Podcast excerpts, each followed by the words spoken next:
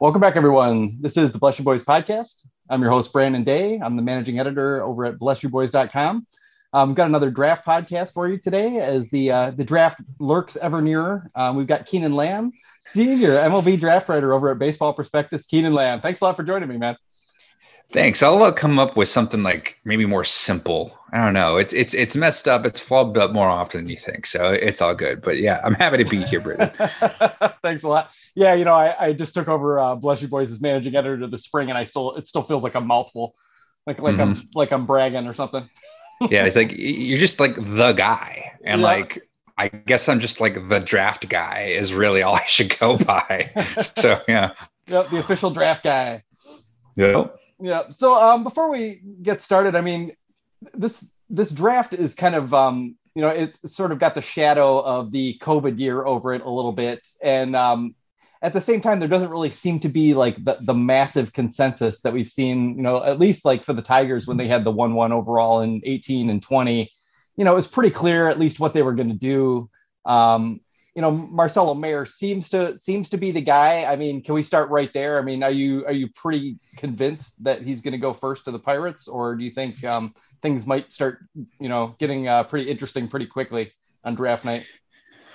Well, I think you really touched on really a couple of really important things. We are living in the shadow of a pandemic draft, whereas last year it was, you know, throwing darts at a dartboard, but at least there was a little bit better idea of what was going on, especially at the top of the draft with Torkelson. Yeah. And then this year it's back to closer to normalcy, but even just the scouting community in general was so affected last year. A lot of cutbacks and departments and in a lot of organizations figuring out what actually worked last year, and they try to use again this year as far as evaluating players with regards to video and analytics and that kind of thing. And I don't know if that really necessarily plays into this year's class and why there's so much uncertainty, especially at the top. It's a really equitable top 6, 7, 8 players, and depending on which team you are, you're probably going to have a different preference order of who those players are. Meyer might be the guy. I personally, I'm kind of leaning towards Jordan Lawlar. He seems to be more the safer pick, the guy with the more present tools. There's still some projection left. Meyer, you have to kind of dream on a little bit as far as what you think he's going to become as opposed to what he's shown to be thus far. Mm-hmm. It's definitely not the same situation we had last year with the Tigers at 1-1, that's for sure. Yeah. Yeah, and then, you know, even with Lawlar, of course, there's, you know, the fact that he's a little bit older. I mean, he's not old for the draft class, but he's already 19. You know, mm-hmm. Sometimes that puts people off a little bit as well. Although right. He does look good, though. You know, the power projection does seem to be there. I mean, he's got that kind of snap in his forearms that you like to see from a guy who's, you know, not gonna fill out and be like a first baseman sized guy when you're looking for power. Yeah, scouts I've talked to in the Texas area, they really like his tools. It's a lot of average to above average tools, nothing too splashy, but they feel very confident that those tools are going to play up as he gets older. And he's more than likely going to stay at shortstop. I had one scout in the Texas area say, hey, you could play center field potentially with the amount of athleticism he has. Whereas with Marcelo Mayer, he's either going to play shortstop or he's going to play third base. He could even to a lesser extent play second base down the road. So I get the juxtaposition of the two because they're both high school shortstops right now, but they do offer very different types of future potentials. And that's why you get such weird feedback on both. Yeah. And I guess that's another, you know, part adding to the variance in this draft is just that, you know, there's 4 prep shortstops all up in the top 10, and that, you know, that scares some people. That can also be a huge opportunity. You kind of figure one of those guys is going to turn out at least to be a really good player, but there is a lot of bust potential perhaps with someone like House or, you know, even maybe Watson. You know, so yeah, there's a lot of interesting pairings. And then, you know, the Tigers obviously seem to be, at least the rumors are that the Tigers are quite obsessed with Jackson Jobe, and you know, you can compare him to Leiter, and that's an interesting, you know, comparison as well, as far as like, you know, what do you like better? I keep thinking, you know, that if Jack Leiter had been in the 2018 draft as he is right now, you would have had a hard time picking between him and Casey Mize. I mean, similar questions, you know, like both of them are a little bit undersized, but you know, advanced, you know, in many other ways. But you know, you could kind of pick your poison here. Like, some people seem to think Leiter might actually slip down to 4 and go to the Red Sox. I don't know if the Tigers are this in on Jobe, or if this is, kind of, a little bit of a smokescreen. I really don't quite know what to think, because it doesn't seem like the pick that they would normally make here. But it's, the Tigers, entire front office has gone through some reshuffling over the past 2 years. The drafting in general, I would say, has gotten a good bit better, at least since, whatever was going on in 2017. They've hit on a few guys further on. The 2020 draft obviously looks pretty good in retrospect. Thinking of it from a specifically Tigers perspective, what do you think they're looking for, and who would you say that they're keyed in on right now? I mean, this is going to be a terrible answer, and a lot of fan bases are unfortunately asking me the same thing is, well, what do you think is going to happen after pick 1 or pick 2? And it's the same answer I would give like most years. It's like, oh, it kind of just depends on how the draft falls, but more so than like the years kind of just that we can kind of go back in our head just straight from memory. There's just so much uncertainty because of who could go 1 or 2, or what kind of deals could be cut, even in those like 5, 6, 7 range. Does that potentially move guys up or down? Do certain guys have signing bonus demands, like a Kumar Rocker, even Jack Leiter? Are they going to command a $7 or $8 million signing bonus? And if that's the case, the Tigers are kind of the last team that can offer that, so it's going to be really weird to see how things actually fall out. But when you talk about Jackson Jobe, and people are wondering, is it just a lot of smoke? Are people just trying to, kind of play that whole, before the draft game, as far as like trying to pump a guy up a little bit so they can get him to go somewhere else? Yeah. He's a really good player. He's not a guy you can really compare to like what Jack Leiter was when 2018. He was coming out of high school, and he was considered a first-round pick at the time and decided to go to Vanderbilt instead. Jackson Jobe is a relatively new pitcher. Only in this past year has he fully committed to pitching. He was a position player and actually a really well-thought-of shortstop up until really like May of last year. And then his physicality just went through the roof. He's a 6'3", very athletic, good body control that he can really move on the mound very well because of some of those actions I think he learned in the position of shortstop. And now he's just this guy who is just scraping the surface as far as his potential goes, throwing a fastball in the mid-90s with a lot of life and a lot of movement. And he's got an insane slider that's routinely, with RPMs up above 3,000 in the spin rate, and a usable changeup. There's a lot to like as far as Jackson Jobe is concerned, especially just how good he is at his age and also relative to his experience level as a pitcher. So if he's where the Tigers end up going, I would not be disappointed at all, He's a hell of a prospect. Yeah. And I mean, going back to, like Matt Manning, there's an example where the Tigers, really, really just bet on the athleticism, and he was, far more raw than Jobe is, and didn't have the ability to spin the breaking ball the way he does. Was maybe even a bigger, more physical specimen. I still think, we're going to see Manning pumping 98, 99 a lot of the time once he builds back some weight he lost in COVID. But yeah, I mean, there's just so much to like there. I mean, do you think there's also an opportunity that the Tigers feel like they can take Jobe and possibly pay him a fair bit less and save some money for the comp and second round picks?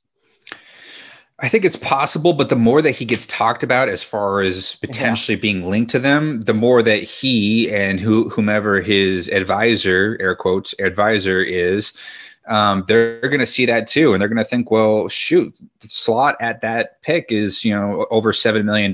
So we should think that we should be able to get that kind of money.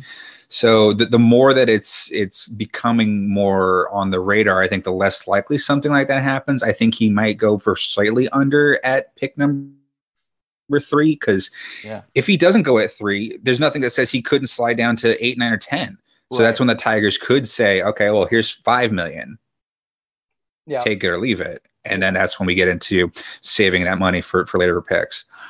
I mean, in general, do you find that those of us who follow the draft, and get interested kind of from the outside are more interested in that kind of a scheme? Because a lot, you know, we seem to hear, you know, there's all kinds of talk every year about, you know, someone's going to do this under slot, and then they've got this guy who's, you know, going to claim he's not going to sign. You know, that we like to kind of float these schemes because it's fun.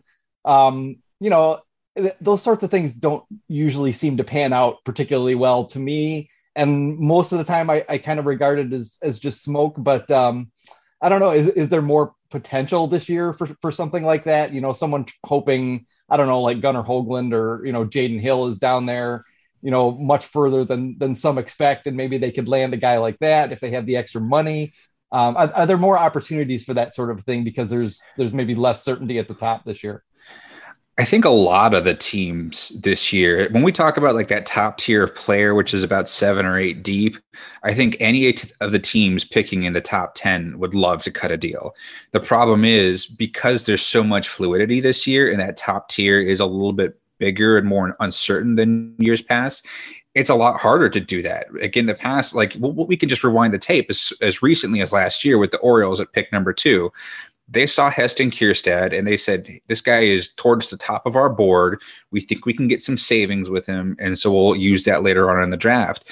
So he was thought of at the time, he was in my pre-draft rankings as the 10th best player. So for him to go number 2 was, I mean, it was significant, but it wasn't insane. Mm-hmm. So if let's just say the Rangers at the same pick, number 2, or we'll even talk about the Tigers at 3, if they want to cut a deal, they're going to have to be taking someone in the teens to get somebody who doesn't expect to be already up in that range already. So you're going to have to look at a guy like Colton Cowser or Sal Frelick, Matt McClain, one of those guys who is expected to get in that, you know, $2 to $3 million range. So where they can really like actually take a big enough haircut to where it matters at the top of the draft. And when you're doing that, you're sacrificing a lot of talent for what is perceived to be at the top of the draft by having to take someone, you know, in the early teens, early to late teens, really. Yeah. I mean, it's too early to say how it plays out, but I mean, how do you feel about what they did last year, taking Kjerstad? I mean, would they have just been better off taking Austin Martin? Cause a lot of times I just think, you know, just take the best player. Don't you can too much. You absolutely can get too cute, and it's too early to see on Kjerstad. And I know he's battled some health-related issues this year, so you can't really, say for certain like what that's going to turn into. And we wish him the best, but I think where it gets too cute is that they had in their mind what they were going to do later on in the draft, and every signal really says that they were going to go with Nick Bitsko with their second pick, and he ended up getting popped 5 picks earlier to the Rays. So then you're left with, well, who the heck are we going to overpay now? And they ended up going with Jordan Westberg, who he's a fine college player, but they didn't really overpay him.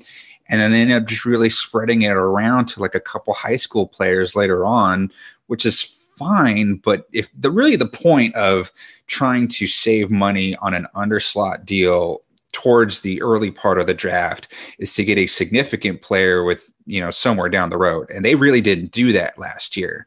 So you're kind of just wasting that opportunity and wasting that money in a lot of way. So as long as you get a guy who fits that bill with the later pick, I'm okay with it. But you definitely have to have your contingency plans just in case that doesn't happen. And I don't think the Orioles really expecting that to happen. Yeah. It's just, there's so many moving parts that you don't have control of there. And yeah, I mean, like we're saying already, like the decision tree, you know, that teams have already, you know, based on who goes, you know, first overall is already maybe more complex than usual. And then, you're just adding a lot more variables in it there. And yeah, you can just end up, well, we have this extra money, but you know, we're just going to allot it somewhere. You know, I mean, I think of, you know, the Tigers, you know, basically paid Spencer Torkelson what they thought they'd have to pay him. And they still ended up kind of doing some things like getting Gage Workman in the 4th wasn't exactly like a coup, but, you know, that was nice to get him there. And then to still have the money to get Colt Keith to sign, you know, they didn't have to work that hard to, you know, to make those things happen if that's who they wanted there.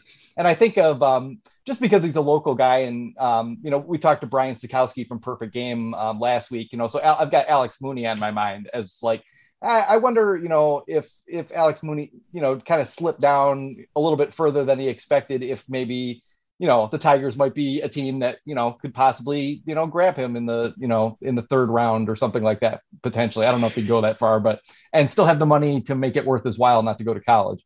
Sure. Yeah. This year's high school class is very good. It's what I would describe as well above average.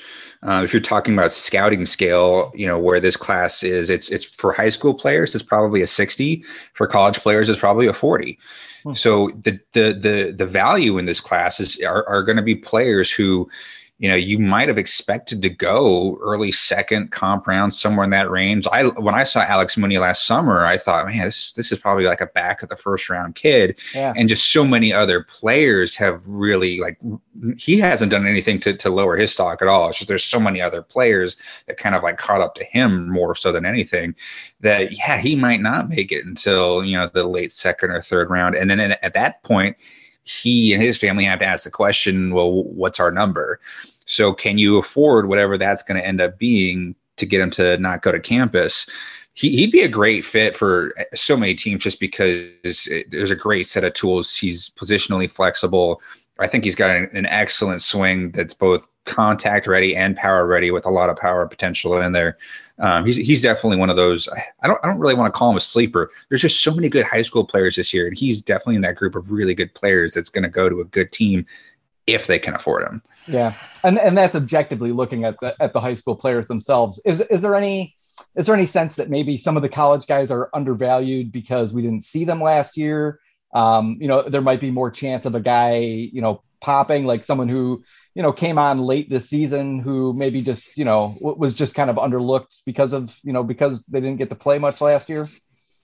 I don't think so. I think if anything, the college class, if anything, they just didn't perform. Mm-hmm. So unlike the high school players who did get a little bit of a summer showcase, maybe abbreviated a little bit, they were still able to do some workouts and some travel ball stuff, because COVID really wasn't thought to have affected younger people as much. Whereas at the college level, everything was shut down, right? You were just off on your own, and you had to find ways to work out. And it's not easy if you're, you know, in some small town to try and face live pitching, you know, that's going to be comparable to what you're going to see in the SEC or something like that.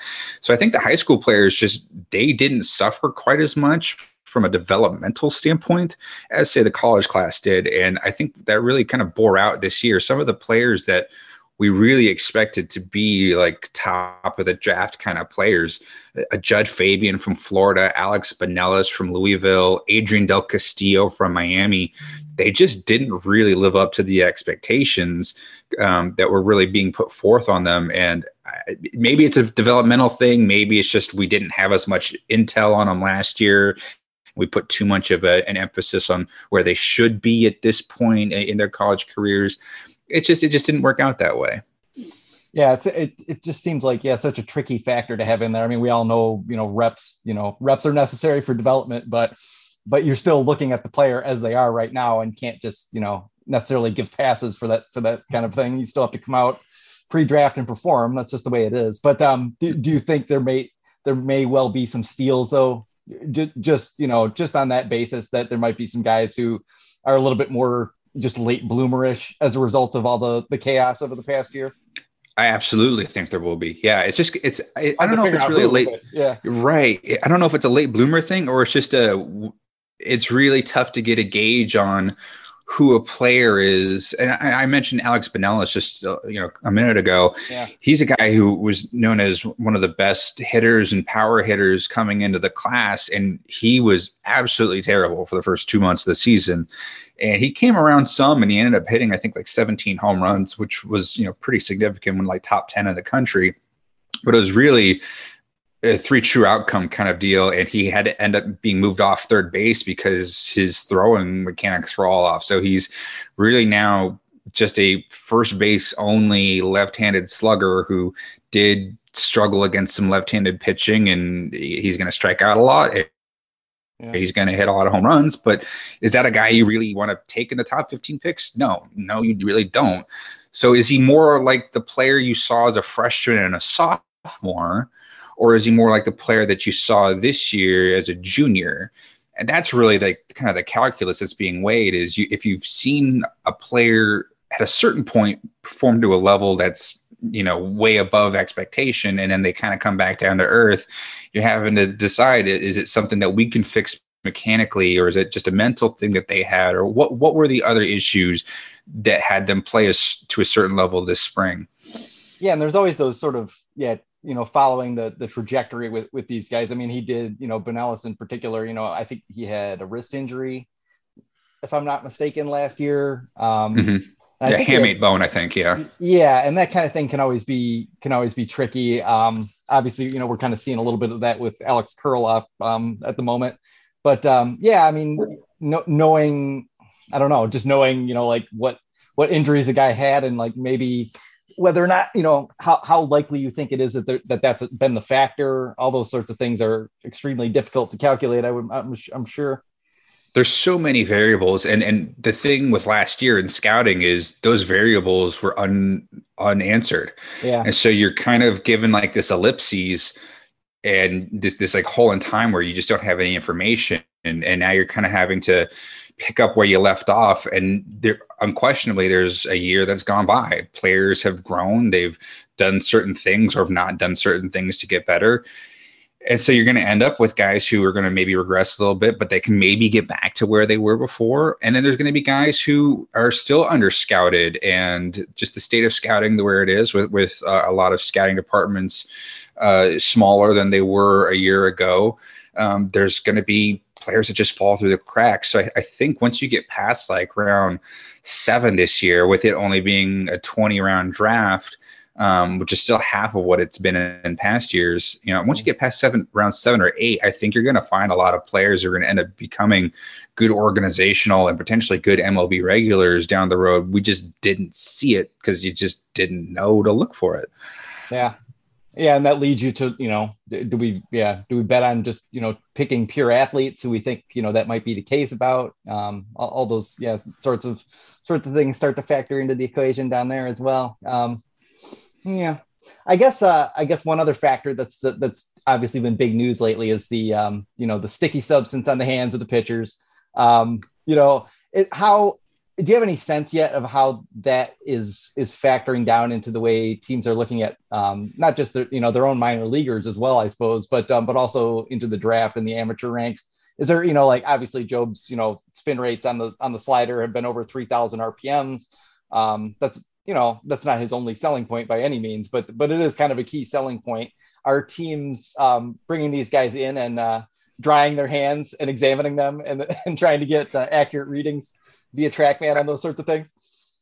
I think it is far less prevalent on the amateur level just because of the access to certain like really industrial grade sticky substances that like some other players who have a greater ability to get that, either at the college or professional level. I would tend to think that most high school players don't get into the really, really sticky stuff. Sure, like there's always going to be the sunscreen and rosin and maybe pine tar, right? But even pine tar is not really used because of like the aluminum bats used at the amateur level. So I don't think that's even that much of a concern. When you talk about college players, though, I do know that it is a little bit of an issue. I was at a series actually earlier this year, Florida State and Wake Forest, where Florida State was struggling a little bit against a pitcher. He had been throwing a pretty good game. I'm having difficulty remembering who it was. It was their Saturday starter. I remember that.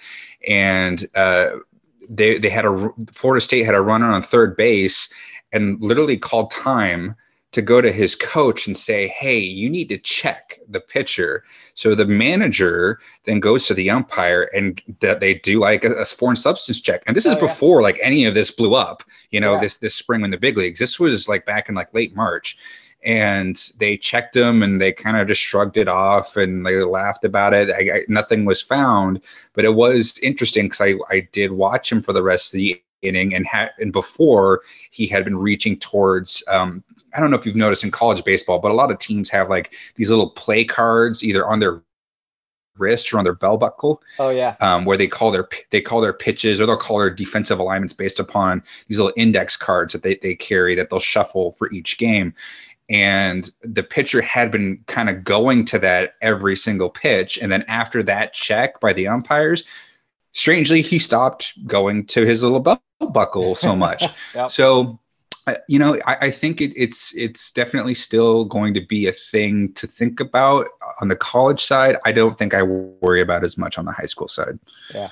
Yeah. And I think, you know, what we're seeing at the major league level, it doesn't seem like it's going to be like a radical, you know, issue as far as performance goes. You know, like, you know, it does seem like there are certain guys who are probably, you know, using the hard stuff as it comes out. And some of those guys who popped up sort of out of nowhere may see themselves relegated back to oblivion, but overall, you know, the performance doesn't seem that crazy. I guess we'll have to see how, you know, guys who, you know, have had to adapt a little bit, get used to gripping the ball a little bit differently, and see if anything comes of it. I don't know. I've been a little bit relieved the past couple of weeks after Glasnow went down, that there hasn't been like this giant rash of elbow injuries, because he scared the heck out of me when he was talking about it.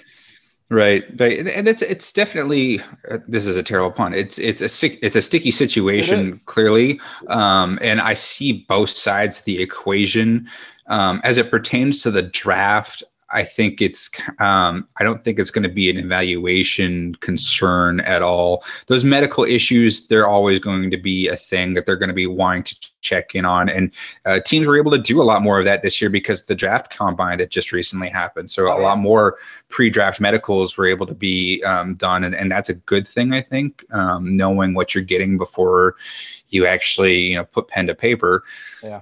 But as far as like the sticky substances go, you know, as soon as they get into the pro ball, they have to stop doing it, and they're going to have to learn how not to. So yeah, it'll be fine. It'll work itself out. We know what the new normal is, and that's just how it's going to be. Yeah. And like in Jobe's case, like, I mean, if his slider turns out to have 2,900 RPMs, like it doesn't matter. It really doesn't matter. Right. Right. And I don't think he does. Like I saw him last summer at the Perfect Game All-Star Classic, and it's a filthy slider. Like it just, It looks different. It just does. And it has nothing to do with how well you can, when you throw in 3,000 RPMs, that's not a sticky substance thing. Like you have a natural ability to pressure the ball and release and pronate your wrist to do some pretty special things with it. And he can do that. Yeah. Is there any, I don't know, are there any sort of biomarkers that have been, you know, well correlated to spin, you know, like, I don't know, like broader fingers, like more surface area, you know, yeah, wrist flexibility, all those sorts of things? Are they starting to dial that in a little bit? I think when you talk about some of the advent of the high speed motion cameras, the Rapsodos of the world, those are all that, right. They're starting to get a better idea of like not only like what the body can do to the ball, but what the ball can do to the body a little bit. What the ball needs to look like coming out of the hand with regards to spin efficiency and that kind of thing. It really depends on the pitch. Right. Because like a high speed changeup or a high spin rate changeup isn't good, whereas like a high spin rate slider or curveball is. And you can say the same thing for a fastball. Like you want more of a spin direction and an efficiency as opposed to just how fast you can spin it. So when it comes to the biometric question, there are like if you throw a really good changeup, right? If you have longer fingers, it's believed that you can keep the ball in your hand for a longer period of time, so you can affect the ball more to get it to spin a certain direction, a kind of a gyro kind of type spin. Whereas if you are someone who maybe throws a slider more, it has to do with how well can you pressure your fingers together and get that kind of tackiness to where you're spinning it and this in a similar way that you would for the fastball, but then cutting it just a little bit more. So getting around the side a little, yeah. Right. And that's like really the next frontier of analytics, I think. Hitting is so far and away what's been studied, because it's a little bit easier to record. Just swing mechanics in general are largely kind of similar from player to player, whereas pitching mechanics, I mean, no two deliveries are the same. Like even guys who have tried to like replicate pitching mechanics. I remember most notably Charlie Morton and tried to redo Roy Halladay's mechanics, and it worked for him, but it's still not the same exact mechanics as Roy Halladay. He's still his own pitcher. And everybody has slightly different, finger shapes and lengths and all that part of it as well. Yeah. Yeah. And balance. And balance on their front leg and drive off their back leg. And, places like Driveline, they're trying to do a good job as putting like body markers and being able to analyze certain pressure areas and high stress areas, and when you should be, twisting off of your torso here, and that's stuff that's beyond my pay grade at this point. It's stuff I'd love to know more about. Yeah, but it's still the next frontier of analytics for sure. Yeah, I'm still expecting a team to get ahead of everyone by sort of motion capturing really intensely, like their pitchers all at their best, and then and having that right there so that even in their bullpens they can re-motion capture them. And, compare to their, their absolute best stuff and make those subtle adjustments. Like it's going to get to that point. Before long, we're going to have barometric pressure on the field factored in, to pitch movement. Like it's all coming, but in baseball, if in baseball, I've been told if it's measurable, it's worth it. And like, they're doing sleep studies. Yeah. They're doing, I saw recently, that the company escapes me, but they're vests. They're like workout vests that measure heart rates and, blood oxygen levels. Oh yeah. And certain other like stress levels in the body, like while you're working out. And so they're trying to get a better idea, like, hey, maybe you should only work out at like 70% here, because we've noticed that if you work over 85% of like a certain strenuous level, you don't operate as well later at night and during the game. So it everything's going into effect when it comes to not only the major league decisions, but going down into those minor league decisions, and of course down into the draft. They're all trying to make it worthwhile to where it's the best decisions being made. Yeah. Yeah. And any bit of information you can get that's sort of verifiable and repeatable has got to be valuable. Yeah. I mean, the modus sleeves, like for hitters, like the force plates, on and on. It's been an interesting time. And then to take the pitching side a different way. You could also look at a high spin changeup as, a freakish outlier. And sometimes a pitch like that works. Sometimes you get a guy like Lucas Giolito who throws a high changeup that looks exactly like his four-seamer, and all of a sudden you've got an effective pitch. The interactions are so complicated from one pitch and each sequence to sequence that the complexity seemed, the amount of like game theory being applied to all these things is just kind of incredible right now. Hey, it's Kaylee Cuoco for Priceline. Ready to go to your happy place for a happy price? Well, why didn't you say so? Just download the Priceline app right now and save up to 60% on hotels. So whether it's Cousin Kevin's Kazoo Concert in Kansas City, go Kevin, or Becky's Bachelorette Bash in Bermuda, you never have to miss a trip ever again. So download the Priceline app today. Your savings are waiting. Go to your happy place for a happy price. Go to your happy price, Priceline. And then we've got seam shifted wake, and then we've got the seam shifted wake paradigm where, it may be more possible to, for guys with high gyro, low efficiency pitches to get, more late movement or very unpredictable movement that doesn't mirror the spin that the hitter sees. That's a whole fascinating new paradigm that I don't really think anybody's quite dialed into how to like really put it to use. There are just guys who do it and they don't quite know why. So. Right. I was actually talking to a scout about this past spring. We were talking about high slot pitchers. And I think at the time we were talking about Ty Madden out of Texas, who's thought to be, somewhere in the first round as far as MLB prospects go in the draft. Yeah. And there's this rush to get these high slot pitchers who can throw a four-seam fastball, spin it up in the zone, and then come with a breaking ball that just kind of drops off the table, that kind of changes the eye level of the hitter. And he had an interesting theory, and I tend to agree with it. Like it's a copycat sport, and any sport is really a copycat sport. Football, when it became like the air it out game and they're just going to pass it all over the place, everybody started doing that. So then the defenses had to start practicing against it more. So then they got better against it. And then you have to like come back and find the average again, right? Yep. So if everybody's out there trying to find these high slot, reverse backspin, four-seam pitchers, at some point the hitter has to catch up, or else they're just going to fail for their entire career. And if they're constantly seeing the same type of pitch and the same type of pitcher over and over again, then they're just going to get caught up to that type of pitcher, which is why I think you saw the Rays in recent years try and bring in bullpen arms where they have all types of different slots and repertoires, because they wanted to give different looks out of their bullpen for that very reason. Yeah, it's interesting because then, once you kind of buy into the, Glasnow or Garrett Cole or Justin Verlander paradigm of the high spin four-seamers up, hard breaking ball with high RPMs down, then, you start selecting for hitters that can handle that. And then eventually you have a league with more hitters that can do that.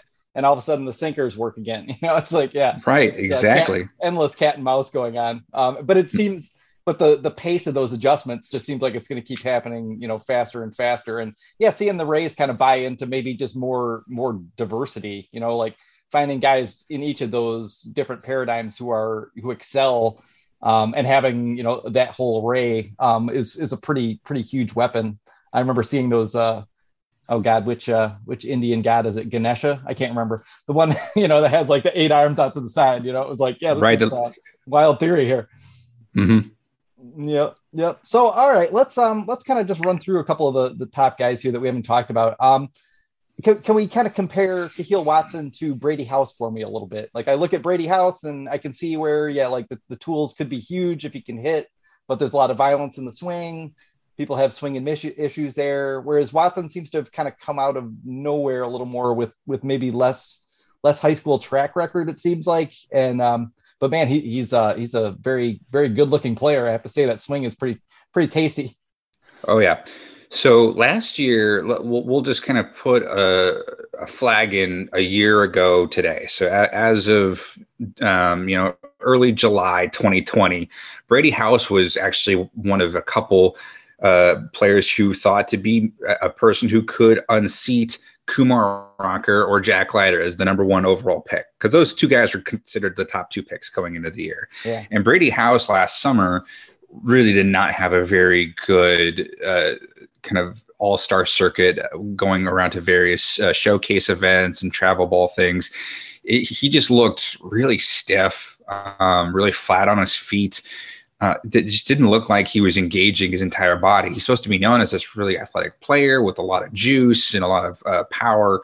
Yeah. And I just did not see it. He dropped very far down my pref list as far as players I thought that could go in the first round.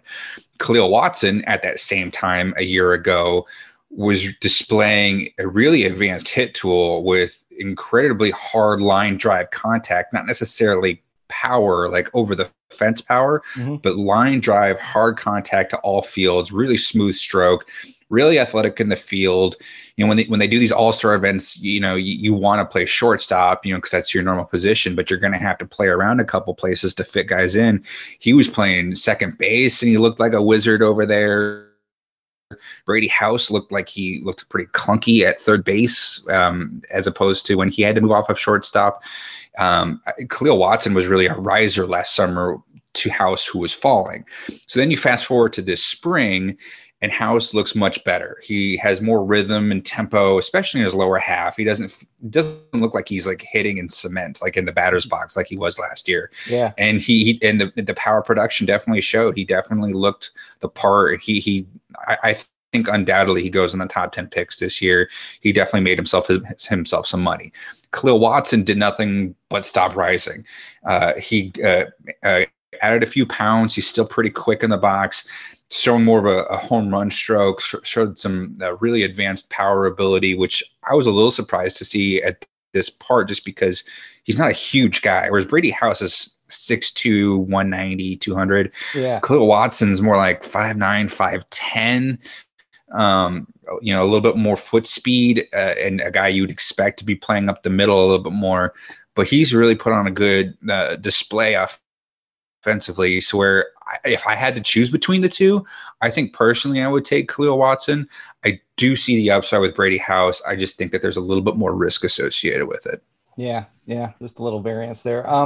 Let's talk Kumar Rocker for a second, because as you say, coming into this year, he and Jack Leiter were thought to be dueling for the top 1 and 2 spots. And, we've seen the velocity dips here and there and some of the concerns about his arm slot flattening out, a host of little things. The slider still looks like death most of the time to me, but how are you feeling about Mr. Rocker and where he might go at this point? Well, having talked to a couple of evaluators, there's some real thought that he could slip as far as into the teens. Mm-hmm. And that's pretty shocking, considering where he began the year. And when you consider his track record over the last couple of years, all he's done in the SEC as part of one of the best programs in the country is dominate, absolutely dominate. So it's really strange to be really, it's not nitpicking. These are valid concerns that you have about a prospect that you want to know about, when you're picking in the top 10. But for a guy who's got like a sub-2 ERA and 140 something strikeouts to 30 something walks, like he's got the numbers, and he's got this prototypical big body that's you really look at and say that, man, and that's a workhorse of the future. And yet still the concerns are valid. The fastball, like you talked about, has been up and down. The fastball shape has been very, we'll just say, bizarre. Yeah. I think there were some attempts for him to try and change his slot a little bit, to try and to get a little bit more life on it. The problem with that, though, is I didn't really see a whole lot of command and control with it when that happened. So if you're going to try and make the fastball move a little bit more at the sacrifice of not being able to control it, that really is a net negative. When I saw him earlier this spring, it was like 96, 97 on a cold 45-degree night where, he was basically untouchable. He's got a cutter, a slider, he'll mix in a curveball and a changeup. He's got the repertoire. He's got the secondary pitches. He's got the body and the stamina and the competitiveness. He's got all of it, but it's still a fastball pitcher's game. You're still going to be throwing it 40 to 60% of the time as the most used pitch in the big leagues. And if that's not going to be a pitch that you're going to be able to rely on, that's a pretty big red flag. And I understand why he's slipping slightly from what was perceived to be the top, couple picks to maybe towards pick 10, maybe even slipping into the teens. I don't know. Yeah, it seems like if like the Mets or Nationals or someone like that, manages to land him, they're going to be pretty happy though.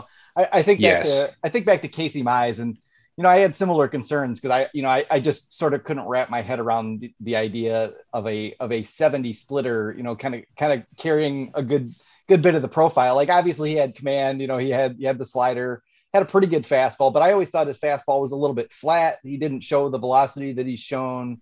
At least over the past year, we're seeing him out there, just tonight, throwing 94 to 96 pretty comfortably, getting a lot more life up in the zone, it looks like. So, yeah, you never know. I mean, Kumar Rocker would be a heck of a project to be the guy that you're trying to, tweak his fastball. And if you figure it out, you may have yourself a big time ace there. You just never know. So, but yeah, it does seem like the risk there is certainly higher than it was coming into the year. Right. When you start tinkering with a player's mechanics, when something has worked for them for a number of years, I will give them kudos for at least trying. But at the same time, you do worry about whether you're going to be exposing them to more risk when it comes to an injury, because you're asking them to do something that doesn't feel as natural to them. So that's why there was concerns at one point when he's throwing, 90 to 92 in some starts in April. Like, hey, what exactly is going on here? Is there something barking in the shoulder or the elbow?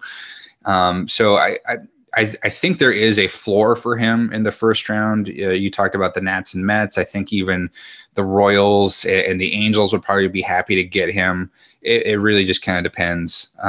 If you see what he was as a freshman and as a sophomore, as the dominating beast that he was, and you're okay with how he turned out this year with some of the stuff he was doing with the fastball, then he's probably not going to get into the teens, and he's probably going to very happily go to one of those other teams. But that's when you talk about the risk of the bonus pool. Is he going to be expecting something north of $5, $6, $7 million? And you have teams with bonus pools at that part who are going to be in the, you know, 4 and 5 range. So that's going to be the risk there. Yeah. Although, I mean, do you think, I mean, do teams worry about that much? I mean, I'm trying to think of a guy who was in that circumstance, who turned the money down and came back another year and made it work. You know, it just doesn't, I don't know. It just seems like it's just such an enormous risk to turn down for that, you know, to try to get $5 or $6 million instead of $4. I just wonder if anybody would be, you know, sort of phased by the possibility that he might turn them down. I don't know. Right. I can't recall a player who came back and then, you're right, like kind of proved his point a little bit. Or you see more often than not the guy who we can go back to last year, Austin Martin, as you mentioned earlier when we were talking, you know, he slipped a couple spots and he still wanted the money that he thought he was going to get at pick number 2. And Toronto said, okay, well, we'll pay you over slot because we really think you're good. So that's fine. Mm-hmm. So yeah, he does have another year of eligibility. That's what he can do. He has that amount of leverage. And he does come from a family that, you know, that isn't exactly, you know, hurting for money. And that's why Jack Leiter could potentially do the same thing. And he could price himself up to a point where he could go back to Vanderbilt because he could say, I want to go to the Red Sox, or Kumar Rocker could say, I want to go to Texas. You know, we don't know these inner workings, these conversations that are happening, you know, in a couple of days and weeks leading up to the draft. It's tough to guess on that point. Yeah, for sure. It just, you know, it just seems insane for a pitcher to, you know, to bet on his health more, as much as anything, no matter how much you believe in your ability, you know. Yeah. It's just always a sketchy bet there to me for that extra $1 million, but I've never been in that situation. So yeah. Right. Yeah. Yeah. You know, and sometimes it's not a money thing though. It could be organizationally where they doesn't want to go to a specific team. That doesn't happen too terribly often. The teams will usually call their bluff on that. For what you were just talking about there, it's like, hey, this is the money you really want to turn down this much. Yeah. But that's also another consideration. Yeah. Yep. It has to be there. Yeah. And like to go back to Rocker, like, you know, I mean, that's a guy who, you know, you could almost look at him as someone who, you know, who hurt himself because he was so good, you know, in the beginning. You know, there's almost no way to sustain that trajectory. Maybe for 3 seasons, might be a little bit much to ask. So yeah, those decisions are brutal. I'd love to have the opportunity to make them, but I'm not upset that I don't have that chance. Just once. Wouldn't it be fun just once not to have your job on the line, but just to do it because then you could have like your name attached to it? Yeah, that'd be fun. I could do that. Yeah. I mean, you know, just the ultimate in fantasy baseball, really, you know? Mm-hmm. Yeah. All right, let's just poke down the board a little bit. I mean, is there anybody, you know, you kind of key in on, or a couple guys maybe you think the Tigers might key on in the comp round? So the comp round, that's it, just like, unfortunately, it's the same situation that they find themselves at pick number 3. Yeah. It's what exactly happens in front of them. And being that I don't really foresee the Tigers going under slot and taking a real surprise pick at number 3, they're going to have a lot of options, especially when I talk about like those high school players who – it's really the depth of the class and the value of the class is going to be found in that area. So it's going to be best player available. I don't think if you take, say, Jack Leiter at 3, you have to say, we have to take a high school position player here with our next pick at 32. Right. I think they did a very good job last year of taking the guy they wanted. And then from whom I've talked to, Dylan Dingler was not in the plans for the Tigers last year, and he kind of fell on their laps. I personally had him as a top 20 pick, and he's looking like a hell of a steal at this point so far. Yeah. So somebody like that, where you consider a guy who's going to be maybe a top 20 pick, I can't really think of anybody off the top of my head who I think has been like underscouted in that same sort of way, but it could be Ty Madden. He could be a guy who falls that far and you like him better at 32 than maybe you would have at like pick number 12 or something like that. Yeah. Or you take just a high school player with that lot of upside and you keep building the depth of that organization. You're going to get, a very good player at 32, and for that matter at 39, both those picks, you're gonna have a lot of flexibility. Yeah, and that's just obviously just having good draft preparation, right? Just being ready, just in case those guys that you didn't think you really had a chance on suddenly falls in your lap. You've got to be able to make that decision over the guy that maybe you were kind of keyed in on and expected to be there. So. Sure. Yeah. I think there's going to be the college players that could be at that point. Seem like they're of like where you'd expect in a normal year. It's possible a guy like Jaden Hill, who you brought up earlier, he could be a guy where, even though he has the Tommy John surgery, you're not expecting him to do much this year or even most of next anyways. Mm-hmm. You can take a flyer on a guy who was supposed to be a top 10 pick at one point. Or you take some of those pop-up guys, those helium players that you've seen over the course of the spring that you didn't think would be there last year. A guy like a Matt Mikulski, who's a left-hander out of an Ivy League school, who just went from an 88 to 90 guy and all of a sudden throwing 97, 98 from the left side with four pitches. I think there's some decent college players who are going to be available at that point too. It's your pick of the litter. Yeah, and I mean.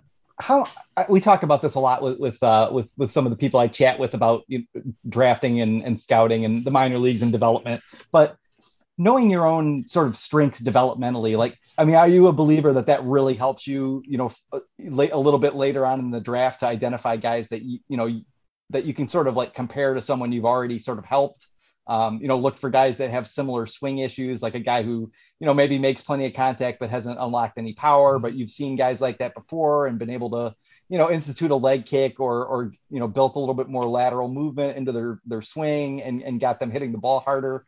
It's all that. Do the two things kind of go together, I guess is what I'm asking. Do you think the teams that are better at development are better suited in the draft, to land someone in the second, third, fourth, fifth round that other teams didn't really see the potential in?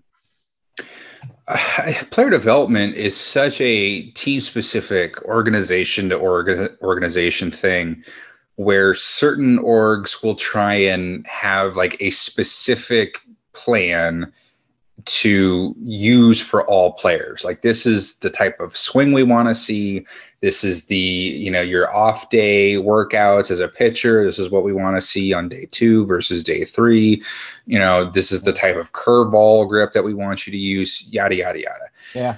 There's other teams that do a better job of being more flexible and just trying to get the most out of the player.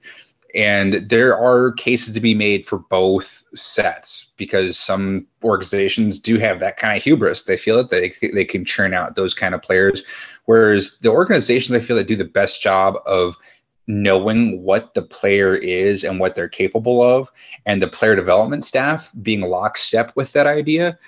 Those are the organizations that do a really good job. Yeah. One hitting coach that I worked with once upon a time, he said, I'm a hell of a cook, but if you don't bring me the right ingredients, there's nothing I can really do to make this taste any better. Yeah. And so that he likened scouts to being like the shoppers, and he was like the cook trying to make the meal. And so he obviously thinks that, you have to bring in the good players first and foremost. They have to be good. Yeah. And then you have to do what's best for them once they get in your system. Yeah. So that approach can vary, as far as that goes, for sure. Yeah. And I think with the Tigers, they do what I would say is a pretty average job as far as developing position players. I think their pitchers, they've been going back and forth a couple different ways in recent years, trying to take players and engage them in certain ways. Like, Bo Burrows is a guy that I saw when he was drafted right out of high school, and he had an advanced breaking ball, and you saw the makings of some velocity there, but some command issues, and it just never really got much better. Yeah. And kind of undersized, maybe a little bit, like just didn't seem to have the projection. Yeah. Sure. And so then you look at, okay, so is that on the player? Is it on the player development team? Is it on the scouts that identified him incorrectly? And, you know, even though he's not with the Tigers anymore, you know, he's still kind of a work in progress. Who knows if, you know, he catches on with some team and is a renaissance guy. You know, stranger things have happened. I was surprised they let him go, actually. You know, the last two seasons we'd seen him, his velocity had been down. He'd had some shoulder inflammation, and you know, this year he didn't look great. His command was still, you know, what it is, but you know, was throwing 94 to 96 a little bit more again. Slider looked pretty good. I was a little bit surprised they cut bait there, but he was a Dabrowski guy. Maybe that explains a little bit of it. I don't know. Yeah, I don't know. It's teams are so fickle with their farm systems because they'll either hold on to guys too long because they'll grow too attached to them, or they'll do the exact opposite. It feels like there's like no gray area where they think of players as, you know, these valuable assets, but they can still be valuable assets somewhere else. And that's something that had been told to me by, you know, usually agents were ones that would say this, but they don't want to think of players strictly as, you know, serial numbers and assets. You know, they're human beings. Yeah. And the players themselves, they're going to be better in some different environments than others. And the best that you can, as a scouting department and as a player development group, be at least as symbiotic as possible. That's how you're going to end up creating a better franchise overall, for certain. Yeah. Yeah. And I don't, you know, I've been pretty critical of the Al Avila front office, say through 2019, but you know, we're also at a point where, you know, they hired, you know, Dan Hubbs for pitch design, and they hired Kenny Graham as the new player director of player development. You know, Dave Littlefield is probably still, you know, largely involved, but they do have some new personnel like that. And then, you know, we've seen already the impact that Chris Fetter and Juan Nieves seem to be having at the major league level. And, you know, so people who look at the Tigers and say, you know, they've got to draft guys who are pretty close to ready because they haven't had that much success with development, like, you know, Skubal, you know, Mize, the little things that seem to help them may have as well come from Driveline as it did from, you know, from anything that went on in the Tigers system. But, you know, it is kind of a new day down there. So, yeah, we don't really know what to expect, you know, as far as, you know, what's going to come. But some of the fringier guys like Andre Lipsius, Ryan Kreidler, and a few guys like that who've been doing a little better this year, Cody Clemens. So it is funny, especially with the 2020 year in the middle, to see how different the Tigers organization looks than it did in 2019 when, you know, it looked like we had like three or four really good guys and maybe nothing after that. Mm-hmm. So yeah, things can change quickly, especially when you don't see guys for almost 2 years. And what's important during this kind of competitive cycle of building up, you know, the to a more competitive championship team, right, is that you really have to hit on these top picks. You know, yeah. Riley Green, I'm still president of the, you know, non-Tigers Riley Green fan club. So yeah, I got number one. Yep. I love me some Riley Green. I think Torkelson's going to be an excellent MLB regular, you know, be on some all-star teams, go to some home run derbies, that kind of thing. I think Casey Mize is still probably a number two pitcher, which is still a hell of a get, you know, when you're talking about the risk in pitchers at the top of the draft. I think that's still a very good pick. Yep. Well, it's still out to see what happens to Matt Manning. So now it's like, all right, here we are in year 2021. We got to hit on this pick here again, because if we don't, then that's a really empty slot in the future roster that you were really counting on. So it's an important pick, no doubt. They're going to get a good player. If they get the right player, it's just going to add to that stable of young Tigers who are going to help compete for that next championship. Yeah. Yeah. And, you know, you kind of look at like the, you know, the international free agents where they, you know, once the bonus pool system changed, they have spent a lot more money. They've gone in on some big guys, and we haven't really seen anything, you know, kind of come of that. So yeah, it does keep in mind as we wait to see if Chris Ilitch will open the wallet more in the next year or two. That yeah, this is a key draft, especially with that comp A pick and the big pool to get the right guy in the first round, and then hopefully find another, you know, solid contributor elsewhere. Yeah, Dingler's looking great. I mean, I don't know what people are going to regrade him as, but he's looking like at least a 55 to me. So, yeah, feeling pretty good about that one. That's for sure. Oh, yeah.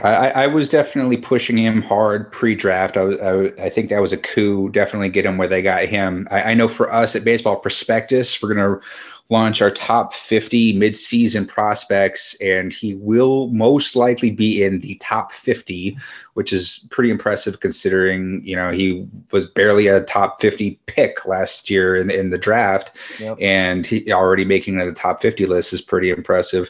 But one thing I do want to touch on, though, with that Comp A pick is don't be surprised if they use that almost as a underslot pick. Mm-hmm. With the availability that the 39th pick allows them, they could go and take a guy who's maybe a little bit further down the board than what some people might have, a little more of a surprising name, float a little bit less money than what that slot is allotted to, and then go big and use that more on that next pick just because of the proximity of each other.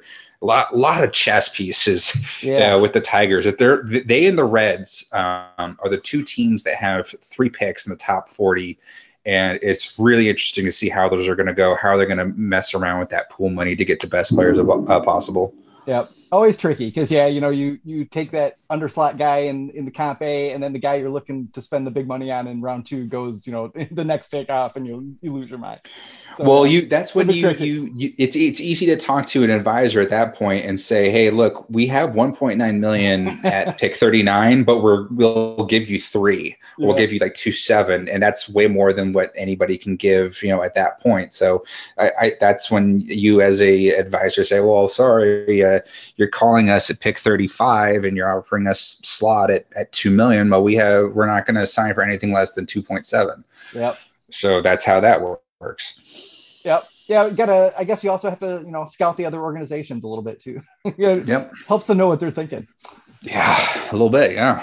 Yeah. Well, Ken, I really appreciate you coming on, man. I'd really like to encourage all of our listeners as always to go over to Baseball Prospectus and subscribe there. It's well worth it. You guys are always on the cutting edge. Like every little detail that we touched on, there is, massive amounts of depth and research about all those subjects on Baseball Prospectus, as well as anything you could like.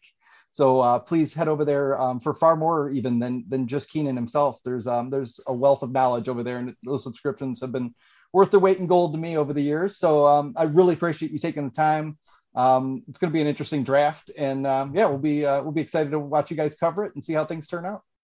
Yeah, Brandon, it's been my pleasure. And I just want to say, though, I've seen a large amount of the players who are listed in the top 75 or so.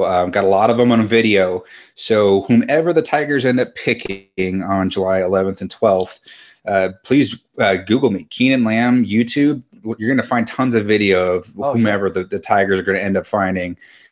So I definitely encourage you guys to go check that out once that happens. Yep, absolutely. Yep. For all your scouting needs. Yep. YouTube, follow him on Twitter as well. And hopefully we'll do this again sometime, maybe next year.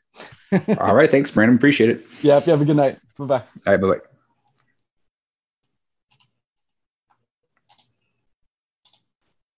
All right. That was great. Thank you.